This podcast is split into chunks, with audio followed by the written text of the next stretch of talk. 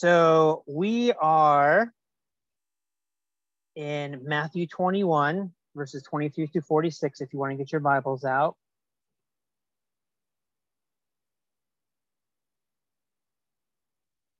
We are going to do things slightly different this time. I want to, we'll do, I'll do some talking, but we're also going to do it a little bit like a Bible study. Like I will ask some questions and we'll have a little bit of discussion. So prepare to, um, prepare to talk if you're so willing or interested. So I wanted to see how this would work, kind of a more of an engaged aspect of the um, sermon rather than just me talking the whole time. Um, I see how this goes. So, and there's no right or wrong answers. My job will be to talk some. I'll also facilitate the discussion a little bit, um, but also get people's opinions and thoughts about this. So don't be afraid. Just do your best. Also, I will be looking when I'm looking to the side here because I I have my notes and I'm also looking at the screen. So I'm looking this way. I'm actually looking at you. So I'm not just like looking away, looking at a mouse or something. So um, this is going to help me to look at you and um, discuss with you. So, but you're welcome. Just turn your mic off. You don't have to raise your hand um, unless you feel really compelled. You're totally conformed to the teacher system that we've had for the last 15 plus years of your life but you can just turn your mic off, give me your thoughts, and we can keep going. So we'll start it off easy. Does somebody want to read the passage? This is Matthew 21, 23 to 46. It's a long section. We'll read the whole thing in its entirety, and then we'll break it down kind of piece by piece. Chris, I'll read it. Go for it. 21, 23. Uh, 21 23, yes. 21 what? 21 23, yes. All right. When he, en- when he entered the temple, the chief priests and elders of the people came to him as he was teaching and said, By what authority are you doing these things? Who gave you the authority? Jesus answered them, I will ask you one question. And if you answer it for me, then I'll tell you by what authority I do these things. Did John's baptism come from heaven, or was it of human origin. They discussed it among themselves. If we say from heaven, he will say to us, then why don't you believe him? But if we say of human origin, we're afraid of the crowd because everyone considered John to be a prophet. So they answered Jesus, we don't know. And he said to them, neither will I tell you by what authority I do these things. What do you think? A man has two sons. He went to the first and said, my son, go to work in the vineyard today. He answered, I don't want to. But later he changed his mind and went. Then the man went to the other and said the same thing. I will, sir, he answered, but he didn't go. Which of the two did his father's will? They said the first. Jesus said to them, Truly I tell you, tax collectors and prostitutes are entering the kingdom of God before you. For John came to you in the way of righteousness, and you didn't believe him. Tax collectors and prostitutes did believe him, but you, when you saw it, didn't even change your minds and believe him. Listen to another parable. There was a landowner who planted a vineyard and put a fence around it, dug a wine press in it, and built a watchtower. He leased it to a tenant farmer and went away. When the time came to harvest fruit, he sent his servants to the farmers to collect the fruit. The farmers took his servants, beat one, killed another, and stoned a third. Again, he sent his other servants more than the first group, and they did the same. Finally, he sent his son to them. They will respect my son. But when the tenant farmers saw this son, they said to each other, This is the heir. Come, let's kill him and take his inheritance. So they seized him, threw him out of the vineyard, and killed him. Therefore, when the owner of the vineyard comes, what will he do to these farmers? He will completely destroy these terrible men, they told him and lease his vineyard to other farmers who give him the fruit of the harvest. Jesus said, to, Jesus said to them, Have you read the scriptures? The stone that the builders rejected has become the cornerstone. This is what the Lord has done, and is wonderful in our eyes. Therefore, I tell you, the kingdom of God will be taken away from you and given to the people producing its fruit. Whoever falls on this stone will be broken into pieces, but on whom whoever it falls, it will shatter him. When the chief priests and the Pharisees heard these parables, they knew he was speaking about them. Although they were looking at a way to arrest him, they feared the crowds because the people regarded him as a prophet. Thank you. So, just to recap, um, we're going through the Gospel of Matthew. It's one of the four accounts of the life of Jesus of Nazareth. And one of Matthew's goals in this gospel is to present Jesus as the Messiah, the King that the people have been hoping for. And last week, we talked about the idea of confronting the people, the issues, and the brokenness of his day as he overturned the tables of the money changers, had conflict with the religious leaders, and cursed a fig tree. And we'll see in our passage today, as you just read, that this conflict with the religious leaders does not end here, but continues to heat up. So, my first question is Can you tell me about a time that you remember a conflict you had with somebody? It can be a spouse, a child, somebody in the workplace. What's a situation you have a conflict that you remember?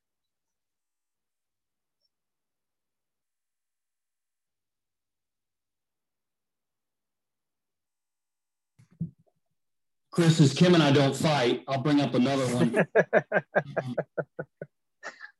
um, yeah, I guess probably it's work related. You know, it's um, you know sometimes in this world we're in, you know, we're, we're, leading a life of trying to be Christ-like, and, and you're dealing with some guys who are not, and um, you know they they almost come across as almost more self-righteous in what they know or how they are, and mm-hmm. you know it puts me sometimes in a tough position. Um, and I had a guy who I worked with who's in human resources, and and um, you know he he says and does things that are just not right, and um, and I have a hard time holding back, to be honest. Right. Right. No, that makes sense. Yeah, totally fair. Anybody else want to share conflict? I guess because Beth and I don't fight as well, I'll, have to give you a work example too. um, very much what Brad was saying, I guess, in many ways, I think um, that the workplace is somewhere where you can get conflict where I think, uh, you know, the integrity is, is trying to be compromised and people want to um, take a shortcut or not tell everything as it is. Um, so not fully transparent with the client. So that can end up causing conflict in, in how you approach things and disagreements with people about how to move forward, even though it might be more painful, to be honest, and direct. Hmm. How does that how does that feel inside that conflict when you when you know that conflict is happening for you or anybody else? Unpleasant. yeah it's that kind of like churning up inside of your guts almost. It's like, I don't really want to have to deal with this, but we're going to have to deal with this. Mm-hmm. And over me personally, um, I'm a kind of person that that hates conflict. I really don't uh-huh. like. So if if conflict comes, I can sort of end up having like a sleepless night. Um, mm-hmm. It churns around in my mind constantly. Uh, worry about it. Um, I can't let it go um, feel upset by it. Obviously, depending on how serious it is, but you know, if it's something between somebody that's a friend, maybe, then it, you know, or somebody close to me, then it really bothers me, and that, and it, yeah, can really affect me personally. Yeah, I mean, definitely, I'm the same way. Like, I can handle conflicts. I like to hit it head on, but it also has the same effect on me where I can be doing other things, but I am not thinking about those things. Like I'll play with my kids, but I am a million miles away, you know, or my wife will be talking to me, but I am not listening at all. I'm just like, I'm there in that conflict state just constantly. And I, I kind of wonder like, Jesus had so much conflict as, as we saw last week, and we're seeing even more this week. Like, how was he feeling about all this? you know um, these people are confronting him and they're asking him hard questions and he's responding obviously brilliantly um, but it must have just been like so much turmoil in his mind um, going on through this.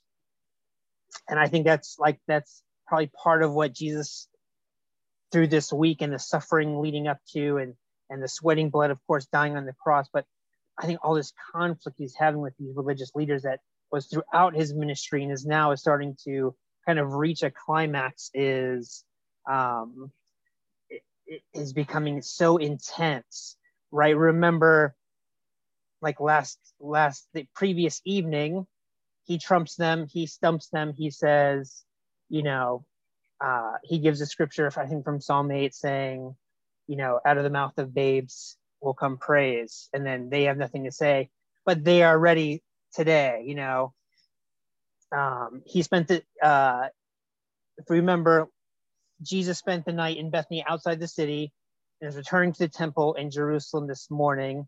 We see that he's already teaching while is he is in the temple. My next question is who do you think Jesus is teaching? Who do you think Jesus is teaching?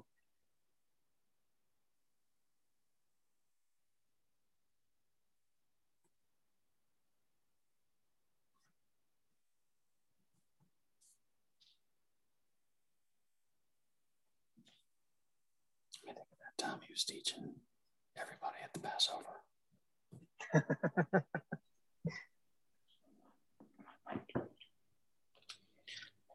I guess there's, there's multiple people that he's speaking to here, clearly to the, um, to the Pharisees and the religious leaders.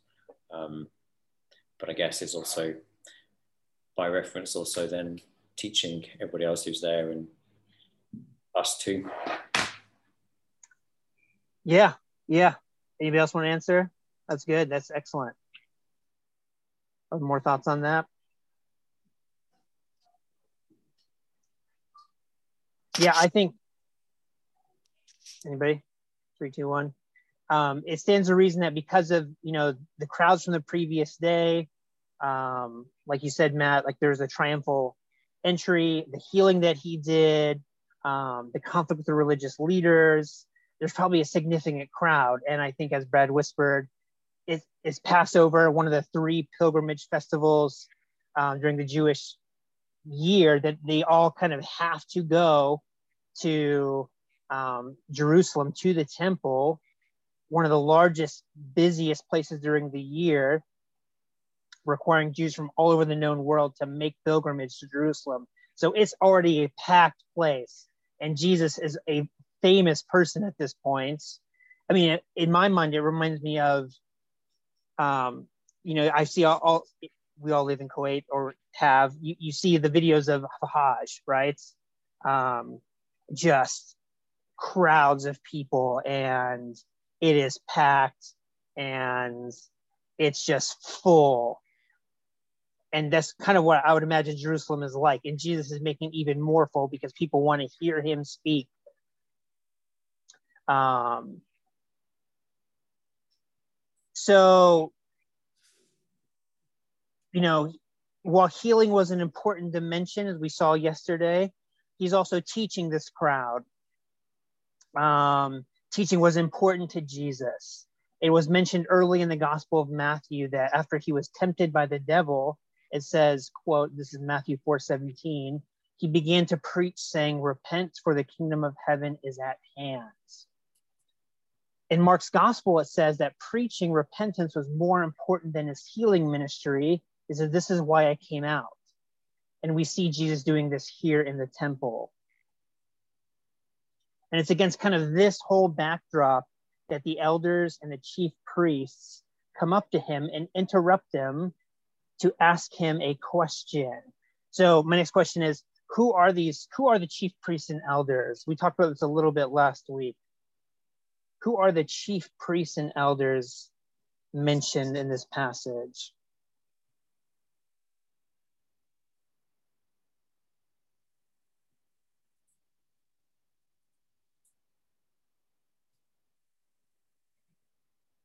Not everybody at once. Uh, I would say they were the, the Pharisees and the scribes and others that had high standing in the church. Maybe they were from uh, influential families that had history in the church and things like that. Yeah, that's good. Influential families, influential religious leaders. Any other thoughts on that? That's good.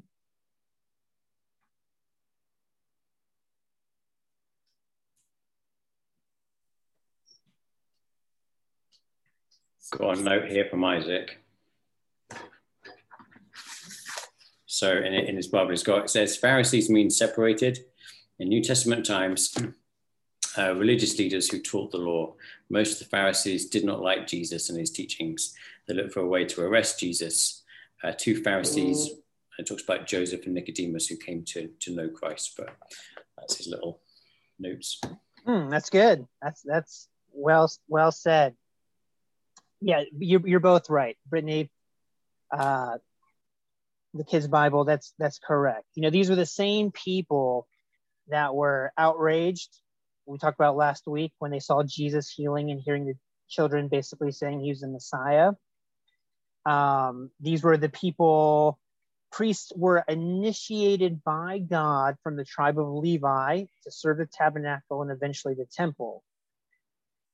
Uh, however, around 70 BC, the a council of form of Jewish leaders called the Sanhedrin, which consisted of around 70 or 71 Jewish leaders who would make decisions about Jewish law and consisted of, uh, as was said, um, temple priests, elders of local synagogues, um, the Pharisees and Sadducees. These are rival political religious groups and influential uh, families.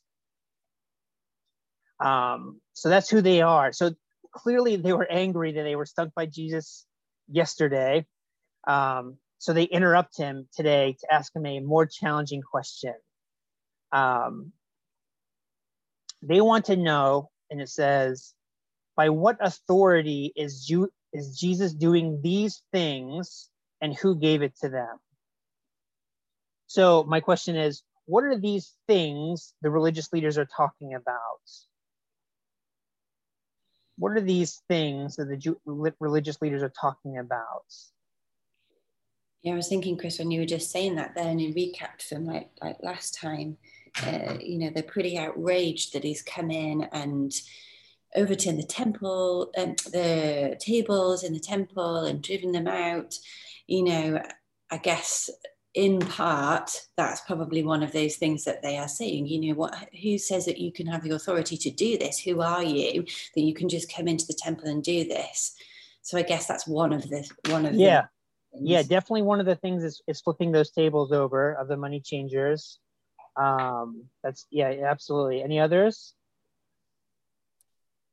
He's he's uh, healing. He's uh, doing things on the Sabbath. He's doing all these crazy things that they are against, but that God is fully for. Mm, yeah. yeah. Yeah. The yeah, the his general ministry, right, of healing on the Sabbath, healing just yesterday, according in timeline of, of the book, right? Um that's good. Any other things, thoughts? He's also teaching Chris, which they are very much against. Right. Right. so I guess for them as well, there would have been a um, some mechanism by which they would have been um, seen as being approved to be the Pharisees. They would have had some kind of like I don't know, like passing a test or getting a theology, theology degree, or you know, the the classic thing was I guess the um, uh, laying on of, of hands or the anointing or something would have happened whereby they would have been set aside to be these uh, these particular guys and who's this Jesus who comes from nowhere doing this kind of stuff.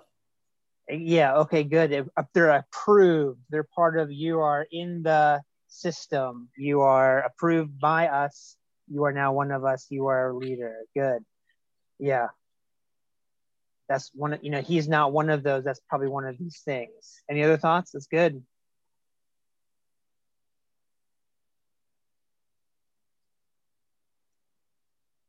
Yeah that's all the stuff i i, I wrote down you know the, the turning over the tables the healing um, the triumphal entry that he did earlier his entire ministry probably they didn't they didn't like, as James had said.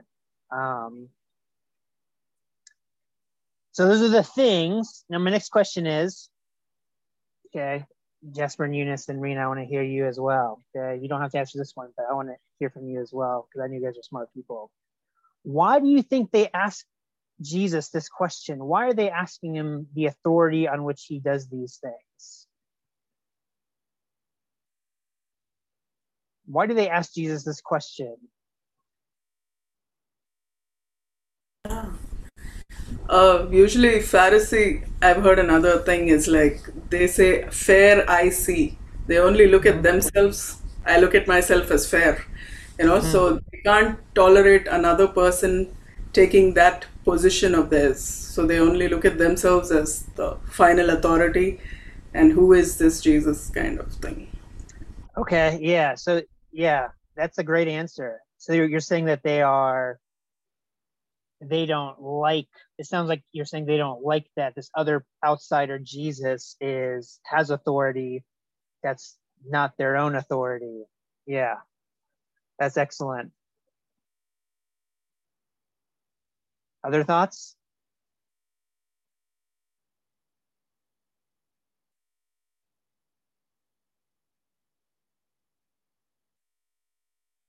Yeah, I think you're you're exactly right. You know, it's not because they're curious about the answer. Uh, I think it sounds like it's more of a trick question, right? Uh, if Jesus says his authority comes from God or from being God, they would have the right to arrest him and take him in for questioning because, in the eyes of the chief priests and the elders, they have full jurisdiction over what happens in the grounds of the temple. They have full authority. Um, so a rogue teacher like Jesus claiming to have God's authority would not be tolerated. They could take him in because if Jesus says that answer, they could take him in for further questioning and arrest him. However, Jesus says his authority was from the people or from other source, then the crowds would immediately dismiss him because they consider him as a prophet, as it says at the end of the chapter. So there's no correct answer for Jesus. It's kind of like a, it's a it's a leading question. That he, there's no way he can answer this correctly. However, Jesus does have a correct answer and he asks his own question, right? He counters with his own question. And I think it's very ironic that he asked them a question, showing them his authority by now be requiring to, being required to answer their question directly. And this idea of answering a question with a question did not seem foreign to the religious leaders. So it must have been some sort of normal exchange. And uh, we know from history that Socrates, about 500 years prior, um, prior to the time of Jesus, had this line of thinking. You know, people would ask a question, Socrates taught you ask another question, a clarifying question, or another kind of question to get to the root of it. So Jesus is, is kind of using this strategy here so they must, and obviously living in the Roman world, being part of the Roman Empire, this must have been somewhat common because they didn't, the Pharisees didn't, they weren't confused by what Jesus was asking them. So he asks about, Jesus asked his own question about John receiving his authority. So my question is, why does Jesus ask about where John received his authority? Or how are the authority, they're kind of two interrelated questions. How does Jesus ask about where John received his authority and or how is the authority of Jesus and John related? You can answer either of those questions.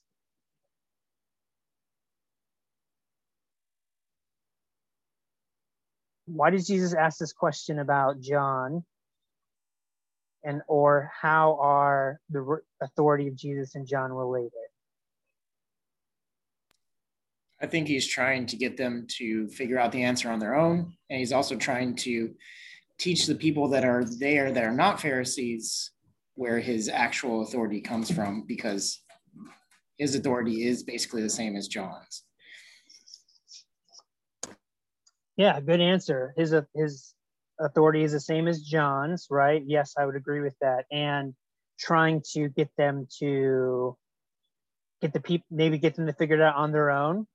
Yeah. Other thoughts on that? Good answer. Gracie, I think he was also trying to get them to realize that they are rejecting him. Mm-hmm. You, you know, he, was flipping their trick question back to a trick question.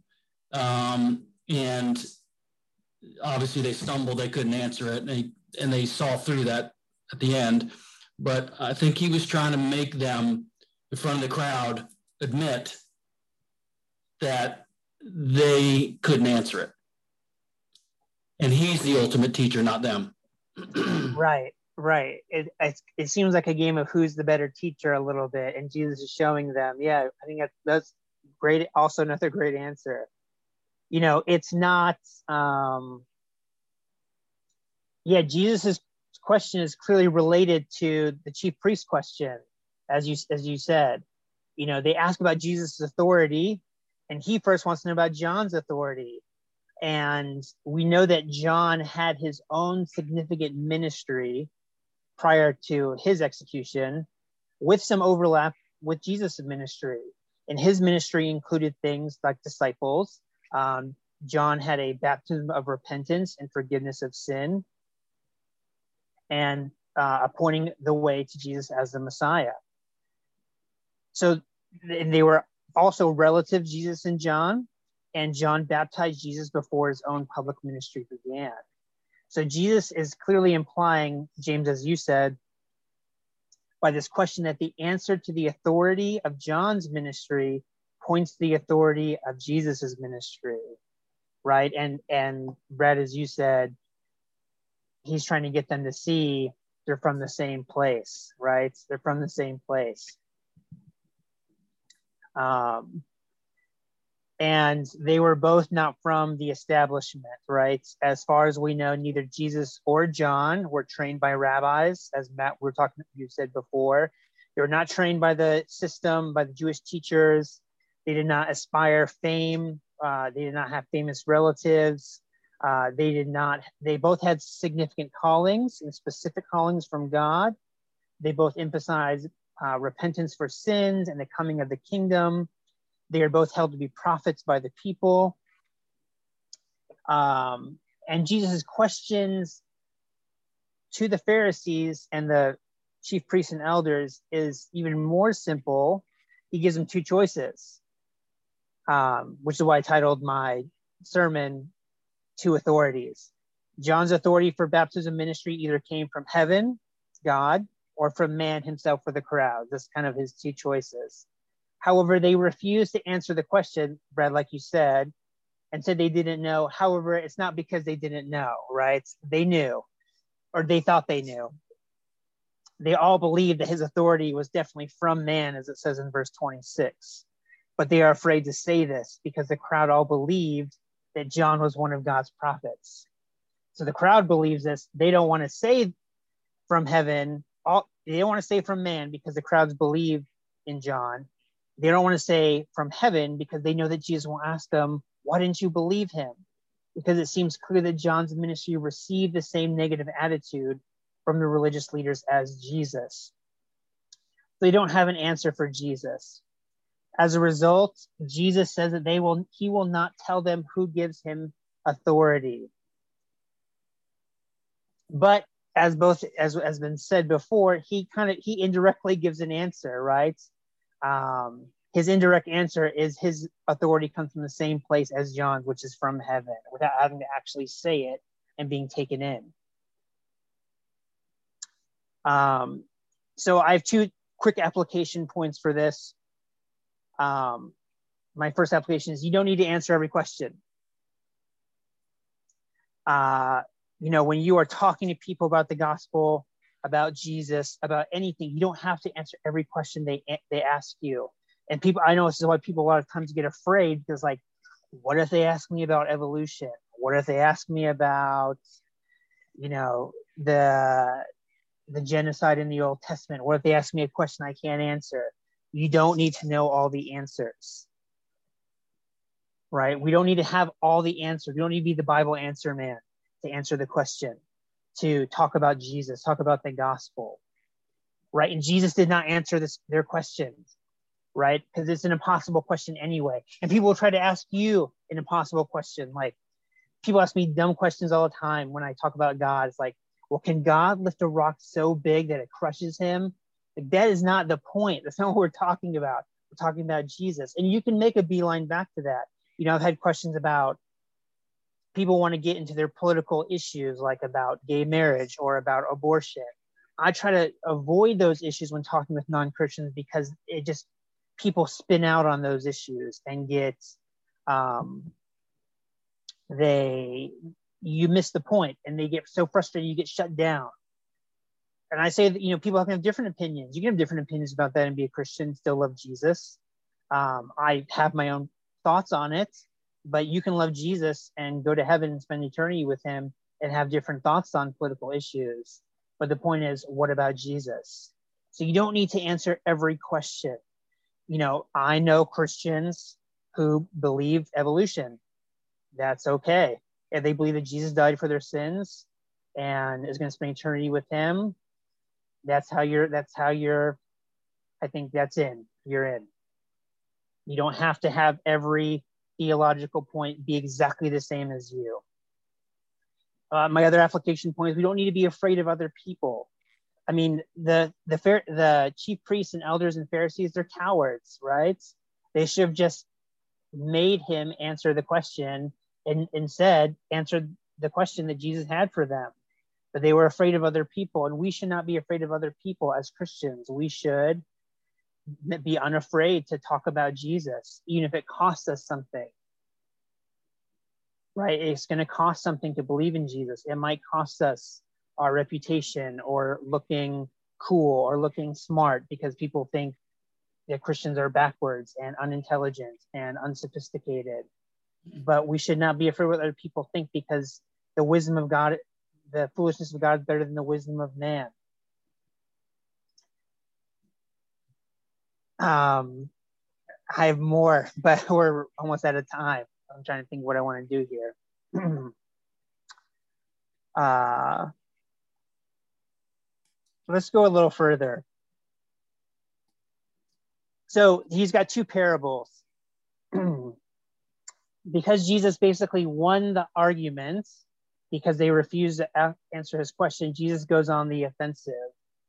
Here he gives a parable about two sons being asked to do something from his father. Right? The first son said he would not work the vineyard, but then had a change of heart and went.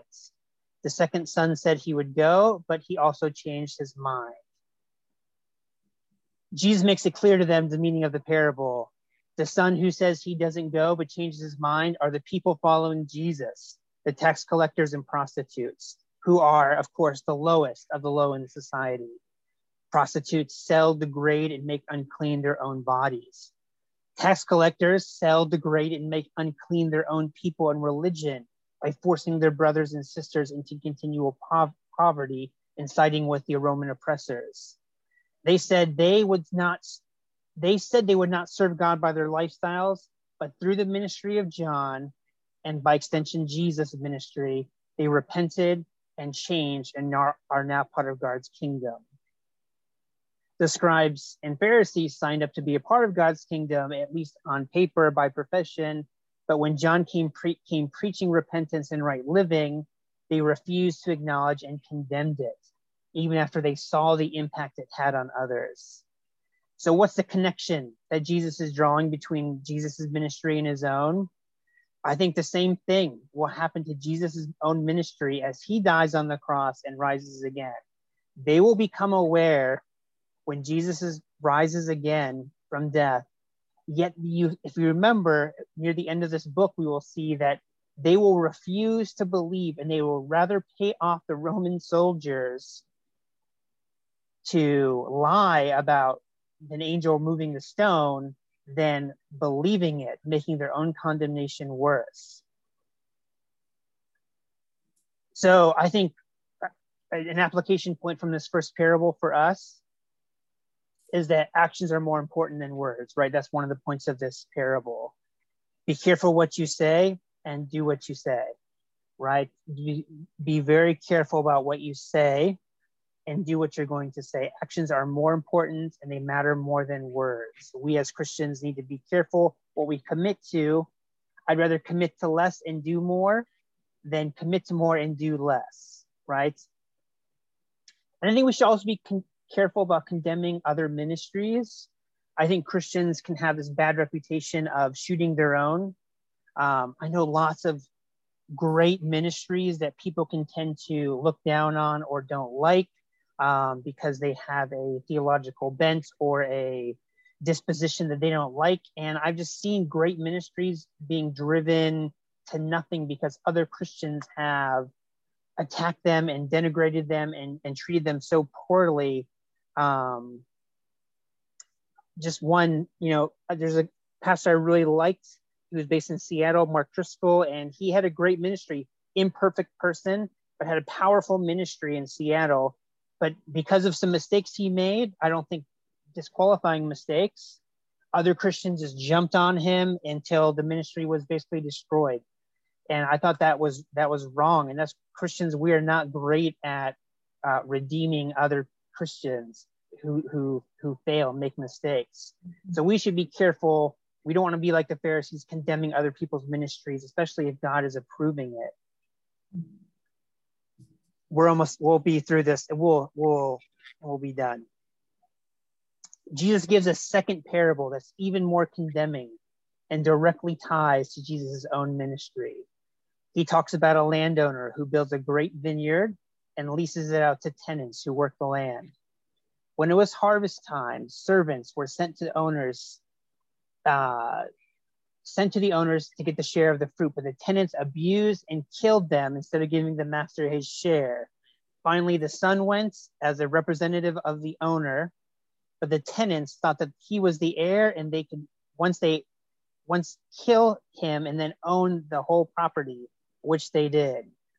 Jesus asks the owner, asks the Pharisees what they, what the, sorry, Jesus asks what the owner should do to these people, and the chief priests say they should be put to a miserable death. However, this is a trap, and Jesus gives another scripture and metaphor from Psalm 118, saying that the building stone rejected by the masons has become the cornerstone, the most important stone in the whole structure of a building. And what this says is that Jesus is the chief cornerstone. He is the ground of the kingdom of God that is going to be built going forward.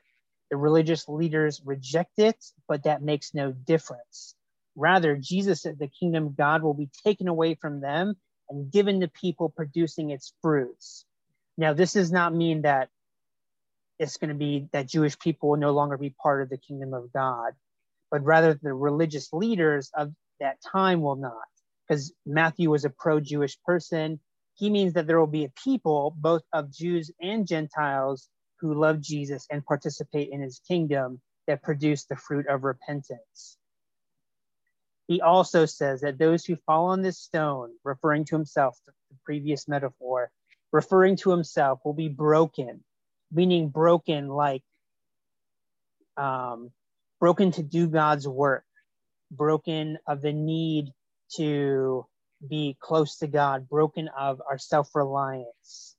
However, those on who Jesus falls, so if you're you fall on Jesus, it's of your own will. But whoever Jesus falls on you, you're broken by this rock, you will be destroyed by him. And finally, the the Pharisees see that Jesus is talking about them, but they do nothing because again, they are scared of the people. So the application here is that we need to fall on Jesus. We need to fall on Jesus. So let's remember we need, that as we we do not need to answer all the questions when we're talking to people about Jesus. We do be careful not to reject other people's ministry.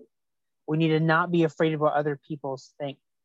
And we need to fall on Jesus to be broken of our of our sin, of our need for self. And let's pray. God, I thank you so much for my friends. I thank you that they were so such great sports about answering these questions. I really hope that it was uh, fruitful for them as it was for me. And I just pray, God, that you would help us to um, to apply this to our lives and to our hearts, God. I don't want to be a person who's scared to talk to people about you. I want your kingdom to grow. I want to be part of your kingdom that produce produces the correct fruits, as you said in this passage, God. I want to produce the fruit that is required to be part of your kingdom, God.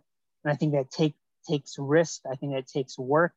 I think it takes um, not being afraid.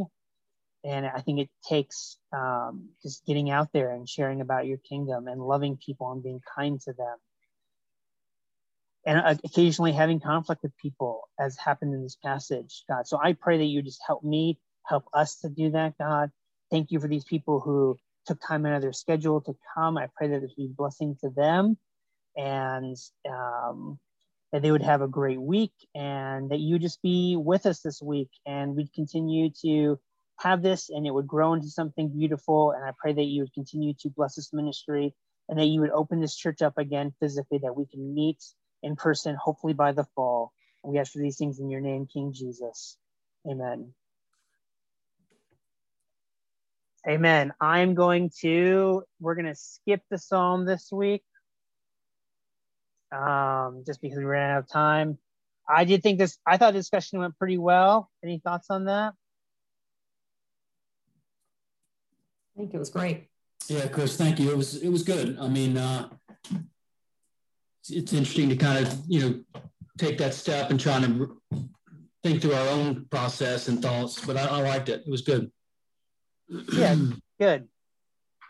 Yeah, I mean, I thought I tried something different. I was like, I don't know if this will work or not, but I thought it went well. You guys had great answers. Yeah, great answers. Matt and his wife don't fight, but uh, that's okay. Right, right. like, man, I must have a terrible marriage.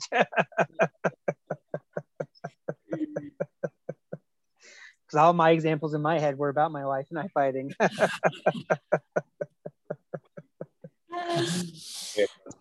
um updates abiel he is he is flying home he back to america so he was able to get uh, Gabriel was able to get not a civil ID, but some paper that approves him to travel because he has his ID number, but they're out of cards in Kuwait. Um, but he was able to travel because of that. So he left last night. Um, are there any other prayer requests or praises? Brad, I'm glad you made it back. That's excellent. Any other thoughts. We'll continue to pray for you. Les Tribe about the vaccine that you get it soon. That some there's some sort of breakthrough there. Any other thoughts, prayer requests, praises? I think a praise, Chris. You know, Kuwait is, I guess, opening up. I don't know if you guys are reading that. We're I think folks can turn a visit visa into a residence now, or I just read that and I don't understand it actually, but um, looks like they're moving more toward becoming normalized um, in entry and, and, and obviously IBL got out,